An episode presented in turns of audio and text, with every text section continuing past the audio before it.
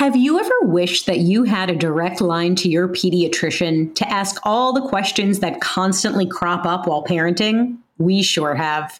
That's why we launched the Bites of Health podcast.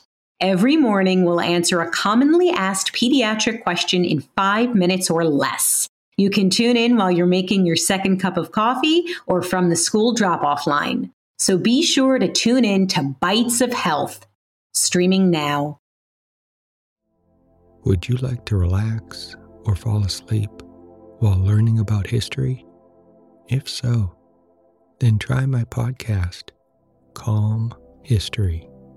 You'll learn all about famous explorers, inventions, civilizations, ancient wonders, and even the Titanic. Just search your podcast player for Calm History or go to calmhistory.com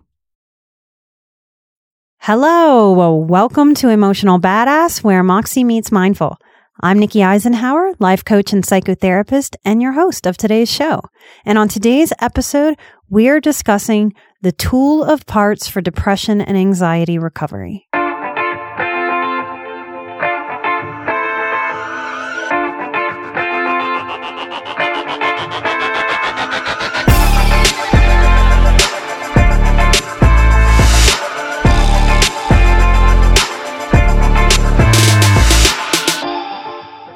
It's very important to me to make healing concepts very, very simple.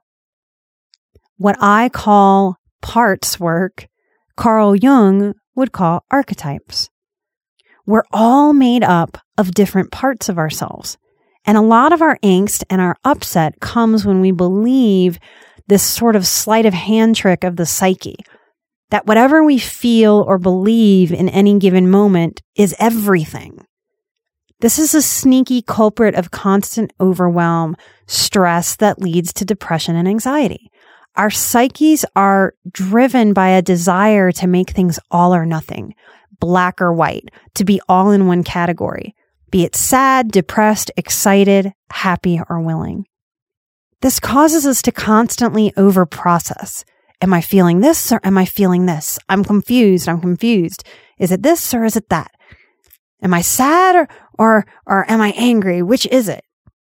And this is a sneaky culprit of what takes a lot of our energy as highly sensitive people and empaths. Now, if I ask you the question, Hey, would you like to come over and hang out? If you're an HSP, it's likely that part of you wants to say, Yes, sure, awesome, that would be fun. And another part goes, Oh, no, I don't know if I want to go over to somebody else's house. I want some me time. I'm really, really tired. Which one is true? And that's where we get stuck. Both are true. That's part of our complexity.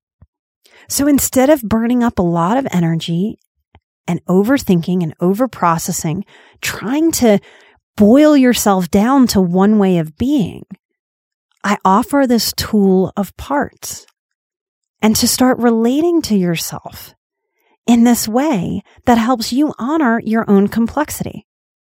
Now, this is not dissociative identity disorder. Someone's asked me recently to do an episode on dissociative identity, and I'm working on it. It's coming, but this is not what I'm talking about. Dissociative identity is something different. This isn't about you having different personalities. This is about your one personality having multiple parts. We might have a child part that's very innocent and sweet. We might have another child part that's very tantrumy and angry. We have student parts that want to learn and listen and soak up wisdom and research. And we have teacher parts that want to impart the wisdom we've soaked up on others and share it and give it. If you're listening to the show, it's likely that you have a seeker's part. It's what led you here in the first place. You might have another part that's really scared to learn hard things. I've got a really hard working part. I also have a lazy part. And whenever life presents a question to me, or a dilemma, or an opportunity, all of my complex parts have feelings about that. What a crazy making thing to try to boil myself down to one idea or one way of being or one way of feeling. Would you like to relax or fall asleep while learning about pivotal moments in history? If so, then try my new podcast, Calm History. It's a time machine of tranquility, filled with immersive and fascinating stories from history. Prior episodes include The Pilgrims, Marco Polo, Henry Ford, Joan of Arc, Jackie Robinson, Klondike Gold Rush, Ancient Greek Olympics, Easter Island, and the Great Pyramid of Giza. There's also a six part series about the Titanic. Just search your podcast player for Calm History or go to calmhistory.com. In my own life, I think people accidentally reinforced this with me since I was a very small child. Well, what do you feel? It has to be one thing or the other. And I think those adults that maybe presented that directly and indirectly, yeah, they wanted it to really be one thing because if I was simpler, it made their job easier. So there's a lot that we've picked up that is about other people wanting things to be easier and simpler. And that may have accidentally given us the message that we're supposed to be able to figure ourselves out in this singular way. I'm offering that we don't have to do that. And we don't have to feel like something's wrong with us if someone gives us that message. There's a certain complexity acceptance that we can do as highly sensitive people and empaths. And this reduces our stress and reduces our overwhelm and our exhaustion, and we retain more energy to build a life that we love and are proud to live. We aren't just emotional badasses, we're complex creatures. That's part of our badassery. And we don't need to live life so confused by that anymore. This can be a really fun thing to sit down and play with, y'all. And when a dilemma comes up, we can sit with ourselves and practice allowing all the different parts of ourselves to be heard. So if someone asks me, Hey, Nikki, do you want to come over to my house and hang out? And I feel all my different parts respond. I can sort of tap in and I can offer my truth, which might be different than someone else's truth. They might process it in a more singular way. They might have more comfortability processing it in a singular way. But I can respond and say, Thank you so much for inviting me. Part of me really wants to say yes. Another part of me knows I really have to go home and do some laundry. And by honoring these two opposing forces, it gives me and that other person an opportunity to negotiate. My friend might say, Well, I have some things to get to. Would it be better to do it tomorrow? I may have a clear vision of being able to say yes to that. Yes, thank you. I can go home and do laundry today and I can come over tomorrow. That'll be great.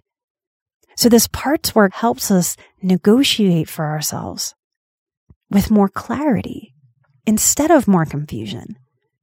We might negotiate something different. Well, how about you just come over for a quick half hour? I want to show you this new painting I got and we'll have a cup of coffee and then you can go on your way. All right, I can squeeze that in. That feels good to me. Or I really can't today. Thank you so much. We'll have check in with me next week and we'll see if we can do it. So we want to grow into this comfortability of holding space for our complexity and holding it as a soft place to fall with compassion and understanding. And we want to use this as we relate in the world. Why? Because it's the truth of what's going on. And we don't have to pretend like it isn't. So I hope this tiny but mighty episode gives you a little bit of something to help you on your journey and on your seeker's path. The holidays are coming up. If anybody would like to purchase for yourself or for someone else an emotional badass t shirt or mug, please come find us at emotionalbadass.com. If you're going to share the show, that's a great, easy, simple place to go to and to just share it. Yes, if you're in our Patreon, there's a special little coupon for you to use in our store. You can use it anytime. So, from all of my parts, thank you for your listenership. Thank you for sharing the show. Thank you for being the change in the world. I'm an emotional badass, you're an emotional badass, and together we are where Moxie meets mindful.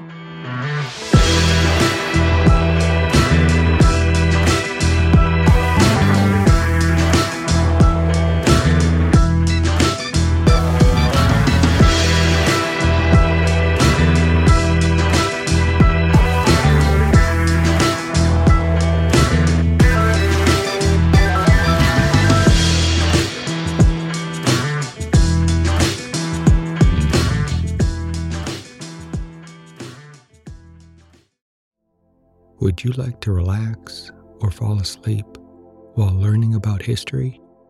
If so, then try my podcast, Calm History. You'll learn all about famous explorers, inventions, civilizations, ancient wonders, and even the Titanic. Just search your podcast player for Calm History or go to calmhistory.com www.thebrainfeed.com.